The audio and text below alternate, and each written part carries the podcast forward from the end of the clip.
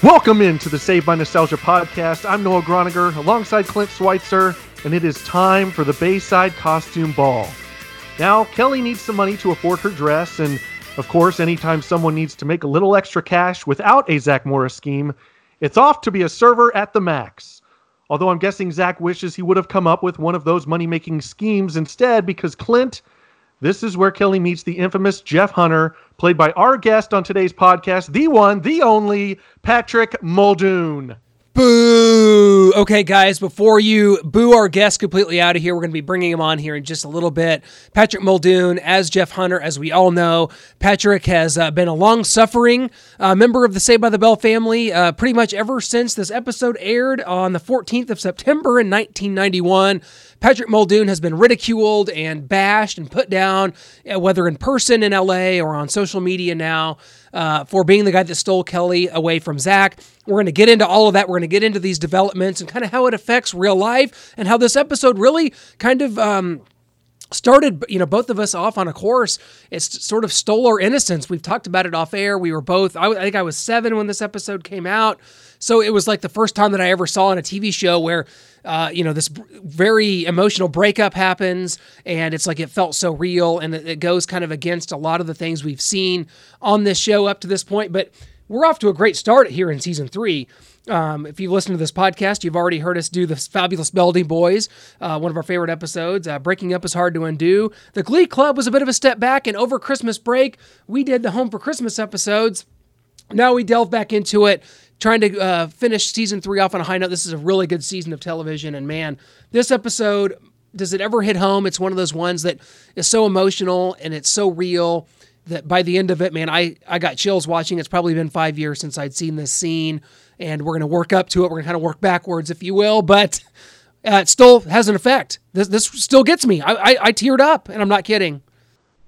No, absolutely. I did too. You talk about just the ages we were and how it stole our innocence. We were just having some fun along with the gang and Screech and Slater and just following al- along with their high school hijinks, and then bam, this episode hits, and you're like, I didn't know I could feel this over this couple, Zack and Kelly. Yeah, we wanted to be together, and once they got together, we didn't think anything could break them apart, and and you see the pain on Kelly's face, and we'll get into all of that and more later, but just the raw emotion of this, and especially us as little kids, I didn't know I could feel something like that, and, and still still feel it today.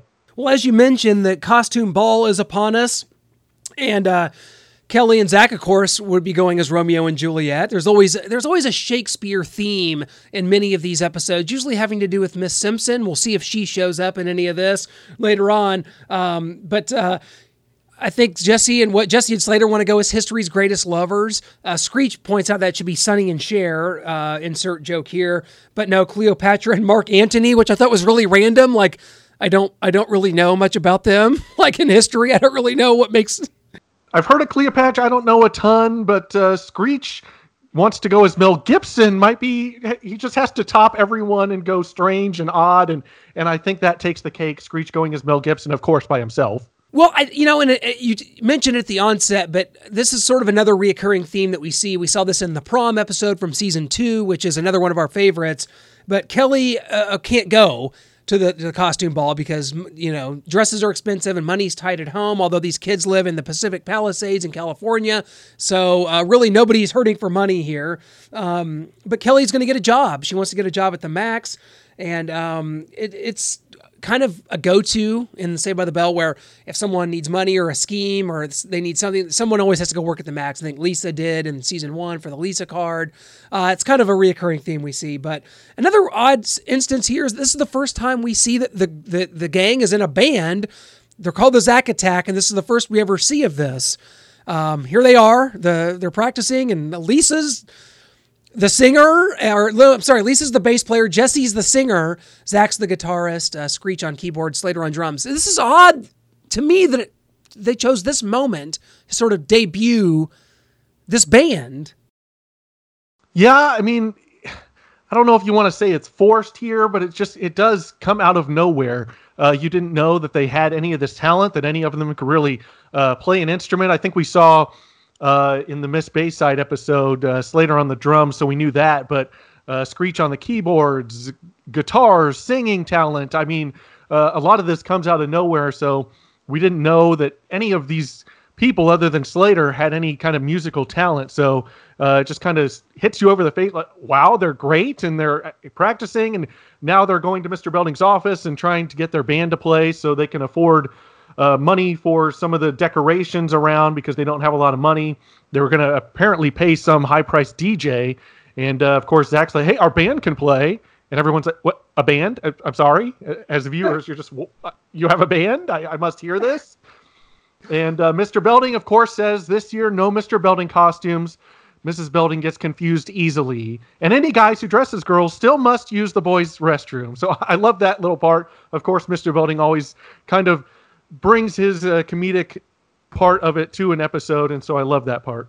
Uh, yeah, and that would be very controversial today, that last statement about uh, boys dressing as girls using the certain restrooms. That is, we don't want to offend anyone, so we won't even touch that.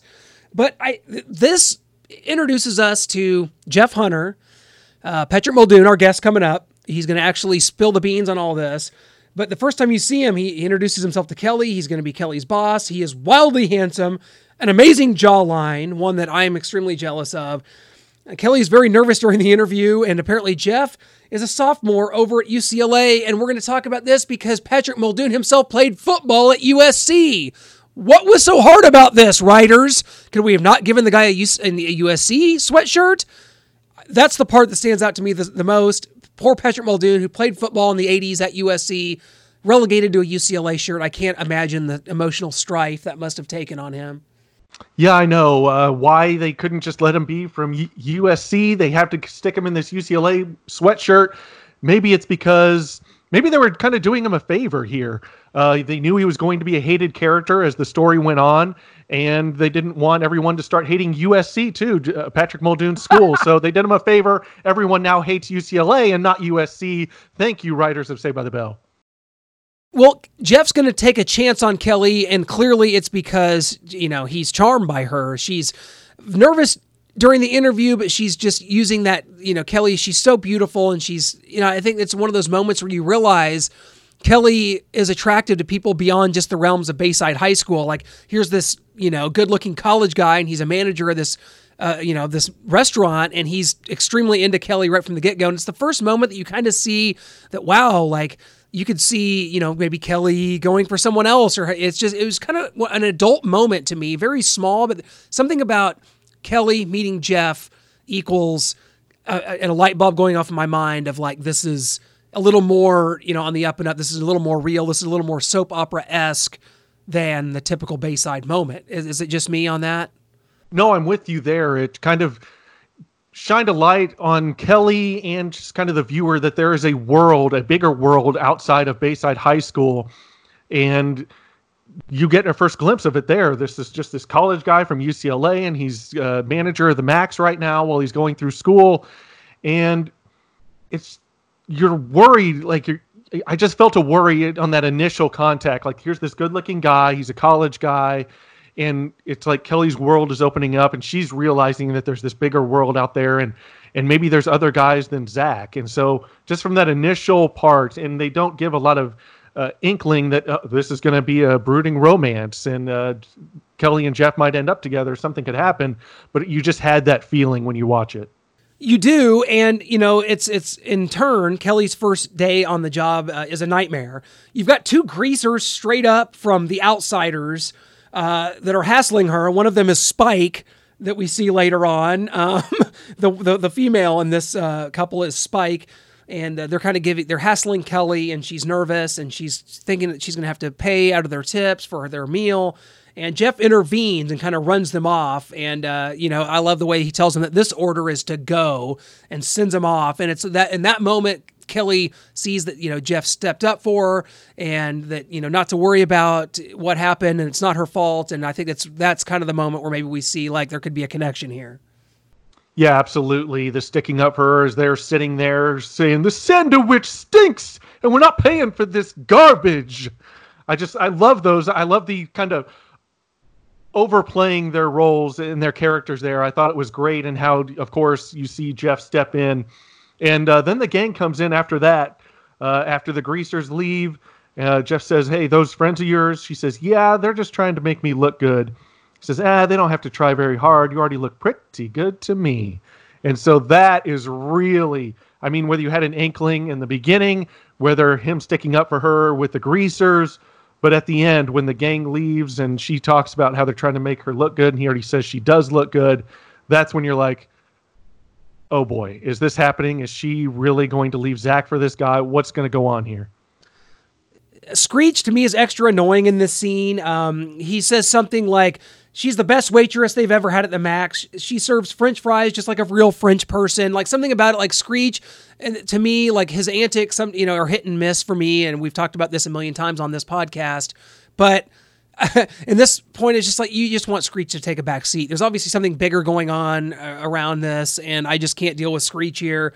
And uh, I don't know, that that part just kind of stood out. Like I'm just, I'm I'm over Screech in this episode, and I really don't want to hear from him at all. Yeah, I'm kind of over Screech completely, especially with what's going on in this episode, with uh, kind of the love triangle with uh, Zack, Kelly, and Jeff. You're you just you don't really have the patience for Screech that you do in some sillier episodes. You're like, okay, I can handle Screech here, but you're like, what is going on? I must find out what's happening in this love triangle. And Screech, please stop your antics. I don't have time for it. Not this episode. Please don't ruin this. So you're just wanting to move on from that. And uh, we'll move on from that as well, as Zack ends up in Kelly's room, uh, bringing over her costume uh, as uh, Juliet. And uh, Kelly says that she's got, she's got the job. She made twenty-two bucks in tips, which I find extremely small. Even back in the day, twenty like how many hours did she work? Was it just a couple hours and she made twenty-two bucks? But uh, she's usually closing the restaurant. So uh, I it, maybe four or five hours and only twenty-two bucks. But uh, Kelly can't ask for time off this soon. She says that she can't go to the dance. She tells Zack there, and he's Zack just can't accept it, as he never does. He's got to come up with a scheme or something. And so then he goes and he's got to talk to Jeff and try to get her uh, that night off from work, he, she, even though she just started working. And so he tries this elaborate thing, telling her like, oh, Kelly's this only child. And uh, Jeff already knows all this, that she's uh, got six brothers and sisters. And so Zach's little plot there is ruined. And uh, when they first meet, I just got to go off on this little tangent here. When they first meet Zack and Jeff, he... Uh, Zack says, no, I'm the medium burger, hold the onions guy. And just when I heard that, it just takes me back to all of our conversations on the McDonald's onions on the burgers. I said just a sidebar here, and it just reminds me of the, just the great line that your dad always says, what kid in America would want onions on their burgers? Like you have to order it without that? Just, I, I can't believe it. That is hilarious. Yeah, you're right. Like my dad always said, uh, why is the default mechanism in America that you have to actually say no onions? And I guess Zack has had to do that at the Max as well. He's just like, what is going on? I keep having to say no onions on a burger here. Like, why do you, why don't we start from the bare minimum and, and work up to, yeah, I want lettuce and tomato and onion or whatever combination. Like, I can't stand it. Pickles, onions, all of it, lettuce. Come on. Like, you're right. That's, um, something that is just kind of funny, because a lot of these things, a lot of these jokes and Saved by the Bell, especially when it comes to the Max, and and Screech will say some things later about a uh, some sort of rhubarb twist or some kind of drink. And it's like, they're, you've never actually heard of these things before. They've never actually mentioned it. It's just something that in the moment they write these jokes and they kind of play well in the moment, but it's not, not much continuity to it. You've never actually heard Zack say hold the onions before, but that's going to lead us to um, the very first appearance of the band rehearsing. And uh, you have Jessie, as uh, like we said, is the singer. And that's Zack is like hitting off chords. He's clearly distracted kind of by the fact that, um, you know, Kelly is talking about not, you know, not being able to go to the dance because she has to work. And there's a lot going on here, and Zack is very distracted. Well, and we mentioned, you know, uh, Jeff is going to let Kelly have the night off. He kind of brings it up to Kelly, like, hey, why aren't you going to this dance? And like, he's, he, you know, when you think about the meeting of Zack and Jeff, and you think about the way Jeff is treating Kelly now, I think it's at least apparent initially that Jeff is a, is a good guy. And he's, you know, he was cool with Zack. He's, you know, being really nice to Kelly and helping her out and getting this job. And now he's going to let her off. And the gang is all excited. Like, wow, like, you know, thanks for giving her their night off. And, but she's a little skittish about it. And that's where I think things kind of start to go here, is she's a little skittish now uh, about going, because she still doesn't think that, you know, she should be able to have the night off. And, and yeah. And she's just sitting there. That we go to her room and she's studying with Jessie and Lisa. Kelly just can't stop talking about Jeff, and she says, oh, he's studying romance languages. She she ends up calling him hot and uh, d- d- denying it, and Jessie and Lisa are there saying, no, you definitely called him hot. And uh, so she's sitting there. She's, she can't get him off her mind. She keeps mentioning his name. And then her and Jeff are cleaning up the Max, and uh, Jeff reiterates, like, yeah, you got the night off. I hope you're going to enjoy the costume ball. And Kelly's like, are you sure you're not going to miss me? And Jeff says, of course I'm going to miss you. I always miss you when you're not here. And then Kelly says, you're the nicest guy I've met in a long time. And they kiss, but in the middle of it, Kelly just doesn't feel right about it and runs out. And so right there, you're like, it, it's got to be over, right? Like, it, it can't be, but it's got it. Like, maybe she'll end up staying. She, she realized it was a mistake, and she'll end up staying with Zach, but just... such just a bad sign there that she's just really falling for Jeff, and you're wondering what's going to go on with Zach, who he's just going to be blindsided by this, and you're just worried about him after watching this show for now three seasons, what's going to become of them and what's going to happen to Zach when uh, if this does come to fruition and they end up breaking up. And it doesn't take long, because the next day at the Max, uh, Kelly's clearly very distracted and confused and not sure how to act around Zach or the or her group of friends. She doesn't want to sit down and take a break. She's overtly distant. There's lots of tension when Jeff comes up to talk to them about it. And uh, I think Zach tries to put her his arm around her, and she says, no, don't do that. And she says she's got to get back to work. It's very tense. It works very well, man. I'm telling you, from a show that had an episode from season one like the Mamas and the Papas, boy, have we come a long way here. And you just, the tension's palpable here. It is. And you could see Jeff come over and see uh, her and Zach sitting together, and he's uncomfortable, and he's just like, oh gosh, like almost like that's my girl. I want to make a move. I want to do, but she's with Zach. And I also have to make a note of this. If you go back to that scene where Kelly is at work at the Max and she's sitting next to Zach and Jeff walks up, it's like he's wearing a sweater out of Zach's closet. It's yeah. baggy, it's colorful, there's weird shapes and designs on it. Classic Zack Morris sweatshirt that you see him wear a lot in this series, and you're going to continue seeing him wear. And so I was like, this is a little strange. I mean, they have the same taste in sweaters, obviously. So, well, you you got Zach confiding in Slater about this issue, and it's very common. You know, you know, you have something going on. Your your girlfriend is being kind of strange, especially in high school, and you're confiding in your best friend. Again, and another very real moment that I really liked here. Except Screech ruins it by um, chiming in, sounds like the flu to me. I'd wear a turtleneck tomorrow. And Slater's response is one of my favorite responses to anything Screech has ever said. Uh, he says simply, Screech, you are a strange and weird person. The end. Bingo. He hit the nail on the head. No one's had the guts to say it until now, and Slater has done it. Thank you, Slater. Well, before we get to uh, the rest of this episode, which is going to be probably the most time we've ever spent on kind of analyzing uh, a specific moment or scene in, in any episode that we've ever done here on this podcast, we're going to go ahead and bring on our guest. Yes, it is Patrick Muldoon, Jeff Hunter himself. Patrick, it's great to have you on, man. How is it going? I can't, be- I can't believe it's finally happening, guys, but it's really happening.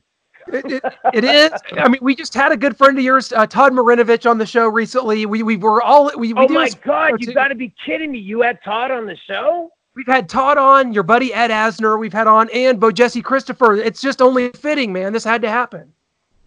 Oh my God, it is it's it is totally fitting. It is it is long overdue, and it's and it's happening, and I'm kind of nervous, but it's really it's really happening. How is how is Todd? I haven't seen him in so long. Todd's doing great. He was just at a U S C game this year. He actually played football, believe it or not, at age forty-eight a year ago in a semi-pro league, and but he's doing good. I think he and his wife got divorced and stuff, but he's doing he's you know, he's doing pretty good, man. Uh, it's just good to hear. He's, Todd, we love Todd is a Todd's a, is a champion, man. He really is. He's uh, yeah. He's a great guy. Yeah. That, that's very true. Um, Patrick, this is just so I'll tell you what, you know, you talk about being nervous. We're the nervous ones because this is hilarious. Um, believe it or not, we've been talking about this. You, for Noah and I, you are our first celebrity Facebook friend. You you like had a Facebook back whenever it first started, along when you had to have like a college email. We were, we were yeah. in college at the time. Did I? Isn't that crazy? What a connection. I was what like the connection. guy. It's like the guy that stole Kelly away from Zach has a Facebook, and we've got it. No, yeah, you know, you uh, it, it is weird. I don't, I don't even want to know how long ago it was that that I filmed those episodes, but. But, you know, once social media hit with Twitter and everything, it's the most, you know, the, not a week goes by that somebody, you know, or a group of people don't don't express how much they hate me. It's been twenty-eight years, not I to date anyone. twenty-eight years, in fact. Okay. Uh, is it, you said in the True Hollywood Story that, no, that like like you said, not a day goes by. I mean, as time goes on, would you, of all the things you've done, is it still what you've... Are most recognized? Well, is that what it's, you, it's, it's, it's not. It's it's not that it's the most recognized. It's the most. You know, people are the most passionate about about hating me for uh, what I what I did to uh, poor Kelly and Zach. So they are obviously a beloved couple. Uh, you know, pop culture couple. And uh, I didn't know at the time, but I I was doing a a really bad thing. You know, but can you blame me? I mean, Kelly Kelly Kapowski is is a is a beautiful girl. So oh, there's absolutely you know. no blame that can be thrown your way. But and we look back on it now, we laugh. But was there ever a time that you regretted getting the role of Jeff Hunter with as crazy as Saved by the Bell fans got with you breaking up Zach and Kelly?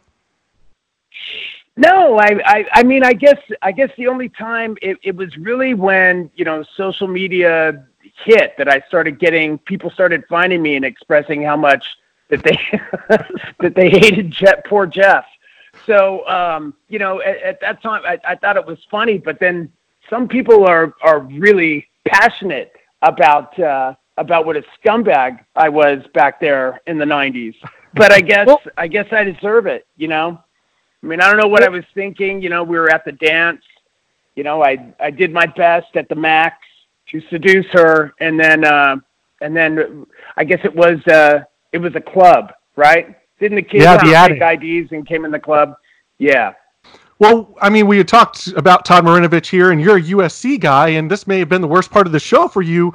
They wind up putting you in a U C L A sweatshirt. Did you ever get to ask them if they could switch that to a U S C sweater? Isn't that some sort of sacrilege for you to wear that U C L A? It was absolutely sacrilegious, and I did ask them. And, and uh, it was rough. And when the shows aired, you know, my uh, teammates from, from S C, I mean, I got a lot of hell for that. Oh, boy. So, uh, yeah. And uh, I caught, I caught, um, I think it was the first episode or something like that not long ago. You know, I was just flipping through channels and I'm, I'm like, oh, yeah, I wore a U C L A sweatshirt. I forgot. And then the other striking thing is, what is wrong with my voice? My my voice is like three octaves higher back then, you know. So, so uh, uh, I don't know. I it was embarrassing uh, to, in front of all my teammates having to wear a U C L A sweatshirt for sure. And I and I did ask them, and I don't know why they made me wear a Bruin sweatshirt, but that was really bad. That really sucked. What was your relationship like with Peter? Because, uh, you know, you hear a lot of, uh, we've interviewed a lot of uh, cast members from the show that that, that came in to do a, an episode or two or three like yourself. What was that process like coming in? You talk about you already knew Mario, but coming in and meeting some of the writers, Bennett Tramer, and then some of the cast members, what was kind of that whole experience uh, like for you? I remember, um, you know, it was, I, I mean, uh, Mark, everybody, it, everybody was just really super friendly. You know, it was chill. And I know, you know, but I remember when Peter Engel would walk around, it would be like, shh, you know, and uh, Mario would always do this impersonation of him. And I remember it went something like this. Uh, is there something I should know about? This Marty, Mario would, um, would, would impersonate Peter Engel. So, you know, he probably had his work cut out for him, keeping all the kids, uh, making sure everybody was behaving. But, um, But also with Tiffany, I remember Tiffany was probably three, four years younger than me. And uh, I remember her as, as a model. So Tiffany and I were in like Tiger Beat or Teen Magazine modeling be- oh, way wow. before Saved by the Bell when she was, uh, uh, you know, um, uh, like fourteen or something like that. I don't even know how old she was when we did the show. I must have been... right out of U S C, probably like twenty-two, I would imagine. Mm-hmm. And so she was probably, yeah, she was probably still underage, put it that way.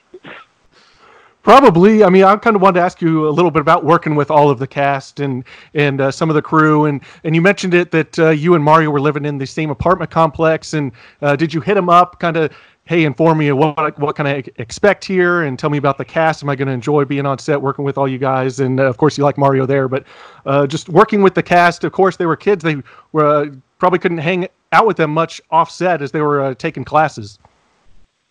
Oh, you know what? No, wait a minute. You know what? I'm wrong. So I'm gonna I'm gonna go I'm gonna go back. Mario okay. and I, no, Ma- actually, now that I'm thinking of the timeline, no, Mario and I met on the show, and then we both moved into that into Park Pointless. That's gotcha. Right, because right after um, right after I did Saved by the Bell, not soon after I got on Days of Our Lives, which was also on uh, M- at N B C. So that's right. So, no, we met on the show, we became friends, and then we just coincidentally happened to move into the same uh, uh, apartment complex. That's what happened. Oh, and absolutely. so, um, yeah. And every once in a while, uh, over the years, Ryan Seacrest will mention Park Pointless and the fact that we all lived there in this, this place. And it got decimated at the ninety-four earthquake hit, and we all lived in that place, and it was made of, you know, just drywall and basically cardboard, and all of our furniture was from IKEA. So we had that really big ninety-four earthquake, and, and it just decimated Park Pointless. You know, oh, there's man. lots of like w- would-be actors that went back to the Midwest after that earthquake because it broke all of our stuff. Oh, wow. Yeah. Well, yeah, that great times. I tell you, you know, we've, it's, it's taken twenty-eight years, but we've um, collectively forgiven you and your character Jeff for for kind of what happened, a very dramatic moment in have in, you, though? in history. Have, have you forgiven me? Well, we're we're t- we're talking right now, which means that we've you know made some sort of concession to. This is the closing part of the process for us. Yeah, this, this is the a lot of this clo- is the therapy. This is the therapy. Oh right, right. Um, so it's a lot of closure for you and, yeah. and but, me too. So thanks, guys. Patrick, dude, have a great weekend. Thanks so much, man. We'll catch up again soon, and uh, best of luck and everything, man. You're the best. Get down, guys. Great talking to you. Well, there you hear it from Patrick Muldoon. We got into it with him. We got the story from that sleazy frat boy babe stealer himself. He he faced the music right here on the Saved by Nostalgia podcast. That's right. We held his feet to the fire. No punches were pulled here. But, I mean, he kind of he's he's a likable person, I, I have to say. It's tough to say we went through kind of a therapeutic, uh, cathartic experience here having him on. And uh, I think some some demons have left me, and I, I can be okay with this character now, especially knowing how it turns out and how great of a guy that Patrick Muldoon is, and uh, just the fun nature that he has and willing to come on the show and talk about it. And uh, we, this has been a, an interview that we have just fought for since about uh, the sometime in the early two thousands, two thousand six or so. And uh, it's finally come to fruition. It's finally happened, and we cannot thank Patrick enough for coming on. And I think I can finally say that uh, I, I don't hate Jeff Hunter. I don't hate Patrick Muldoon. It took all this time, and um, thanks to Patrick for coming on. He's going to chime in um, on a couple of the other episodes here in the season that he's in. He's going to be on The Aftermath and on Fake I Ds. Those are the next two episodes we're going to be doing. A little out of order on your D V D sets, but we're going to put them all together and call them the Jeff episodes. Patrick Muldoon, uh, great guy, and uh, so thankful that he has such a sense of humor about all of this. And uh, for some of you, for a lot of you, I bet this was a, th- a therapeutic experience for you, because I bet you had a lot of experiences just like us, and this was traumatic uh, growing up. But getting back into it, we get to the, the final reel of the show. The dance is upon us, and uh, you got someone dressed as like Aladdin, Babe Ruth, a mummy, and uh, the band is playing on stage as well in full costume, and I love this song, Make My Day. Bring it in, Noah. You drive me crazy in a good way. Oh, it's just the best. I love it. And then they... Of course, they have to announce the king and queen of the costume ball. And, of course, it's got to be Zack and Kelly. What other couple could it be as the king and queen of a costume ball? And Zack says, Kelly, you're the most beautiful queen I've ever seen. And she says, thanks, Jeff. Oops. Oh, man. Yeah, and you know right there, the way uh, it's well acted by Mark Paul Gosselaar's eyes just, you know, sink. His face just droops. He's just devastated. He knows something's going on and tells her that uh, they need to talk. And every time it would get to about that point, I start getting a little, like, frantic and anxious because I know what's coming.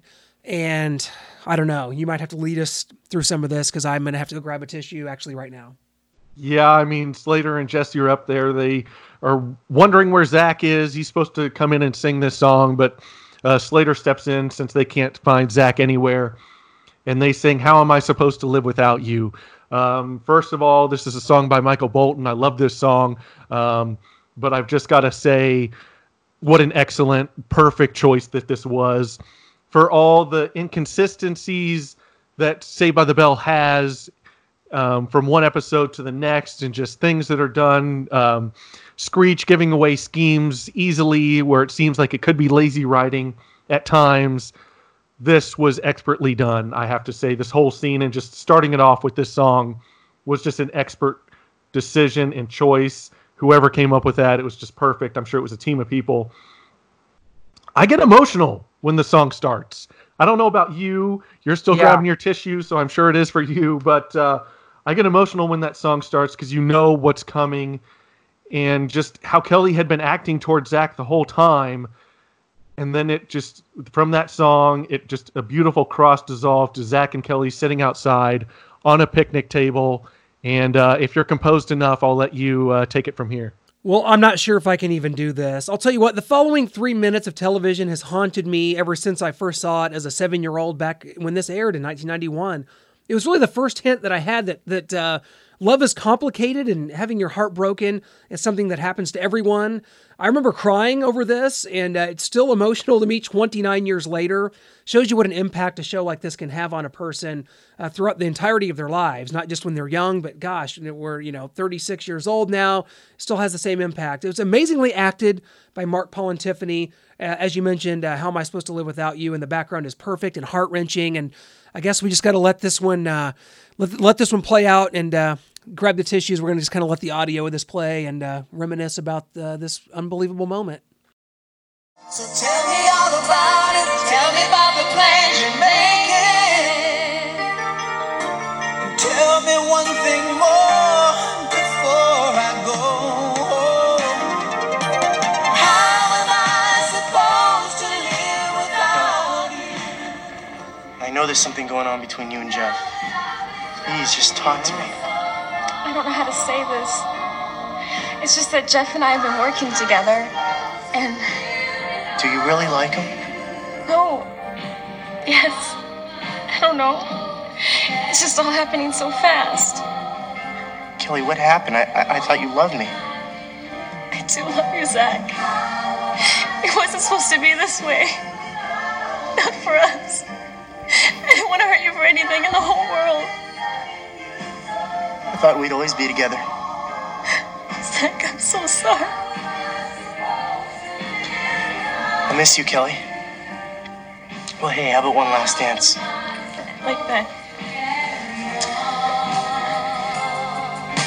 When all that I've been living for is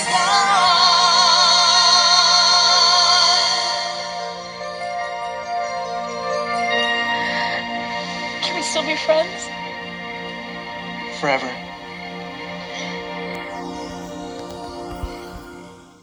Well, there you have it. I mean, you literally could see the pain in Mark Paul's eyes, and you get the feeling that Kelly is completely confused and devastated.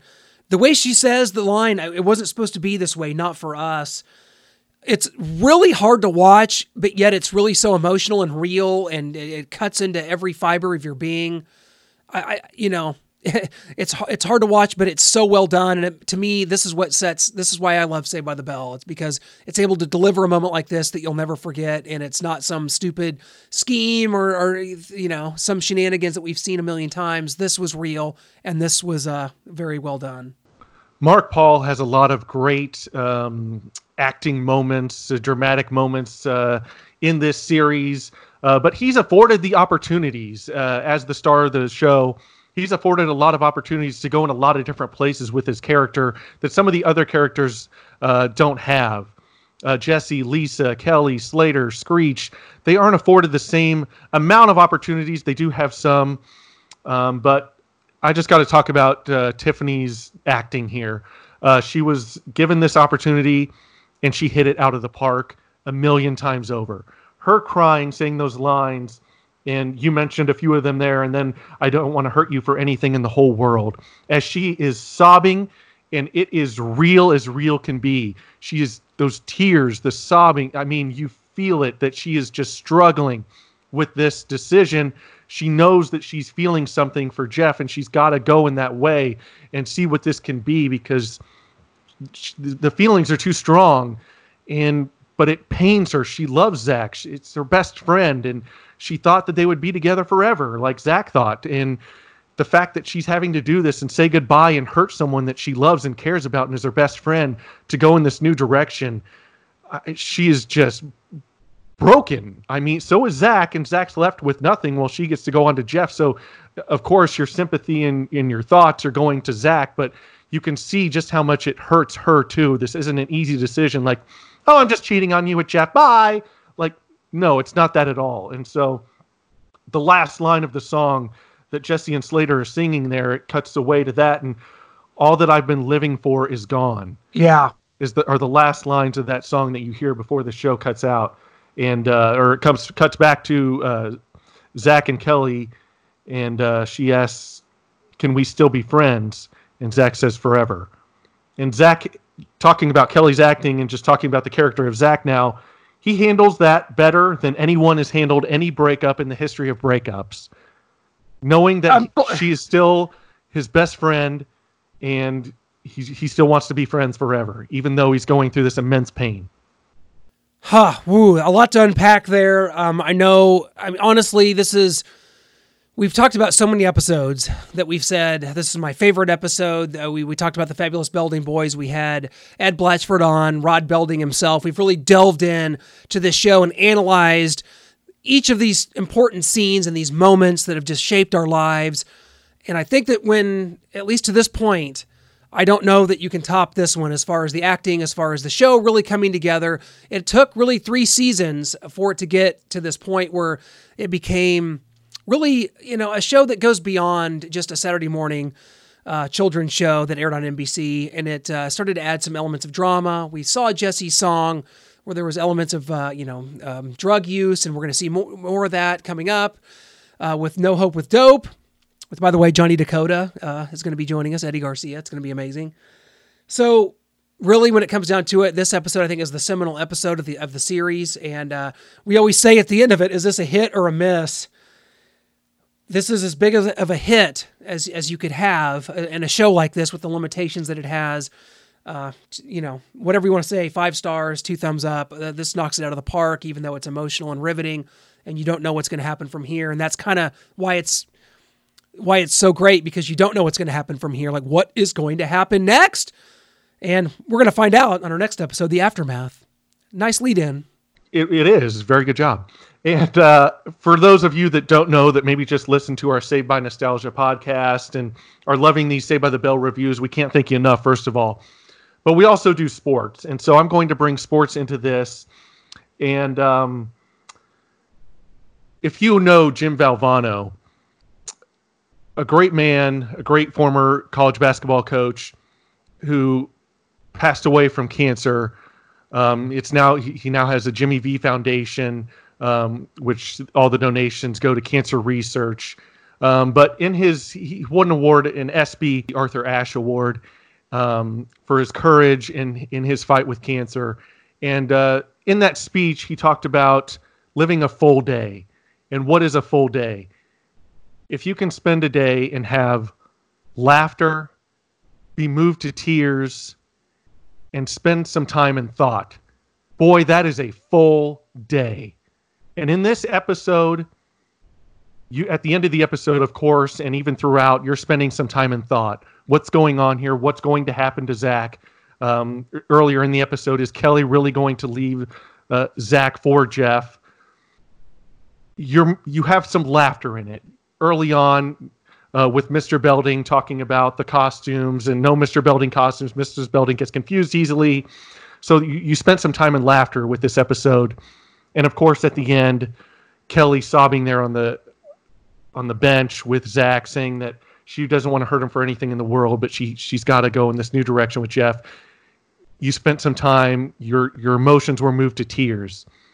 So if that's a full day, this was a full episode with yeah. spending some time with your tears, thought, and laughter. So this was just, like you said, whether was it hit out of the park, was it a loss for us in this episode, this one was perfect. Very, very well said. And as we sign off here, I do have to say that for the first time in watching this in a long time, I had so much more sympathy for Kelly than I think I ever had before. The easy thing to look at in a situation like this is someone wronging someone. Of course, Kelly's met someone else.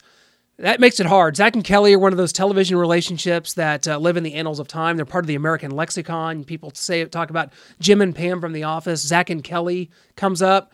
And this is a moment, and it's a gutsy move for the writers and for the creators. We've talked to, you know, Peter Engel about it, and to drive this rift in between them so early in their relationship, a lot of guts, but to me, it put the show at a new level. And after watching this, I know why I love this show, and we can't thank everybody enough for listening. I know that this one was a long-winded. We had a guest. We had Patrick Muldoon on to talk about it. We analyzed this from beginning to end. Some episodes we can do in ten, fifteen minutes. This one, it's taken a half hour and an interview because it's so important to the history of television and to this show. And for those that are listening to this that love the show as much as we do, it just makes perfect sense. And we're going to be talking next about The Aftermath, which is the aftermath of this breakup. And so there's a lot more to come. And we can't thank you enough for listening. If you like what we're doing, again, subscribe on Apple Podcasts, Stitcher, Spotify, um, Google Play. Any way you choose to take in your podcast, we've got you covered. Leave us a star rating. We always appreciate the feedback. And you can visit us on our website where we do not only reviews, film blogs, Um, a lot of different types of things on our website, where our podcast is also archived at nitro entertainment dot com. That is the umbrella to which uh, all of our entertainment stuff is sheltered under. So thank you so much for joining us. We'll be back covering The Aftermath.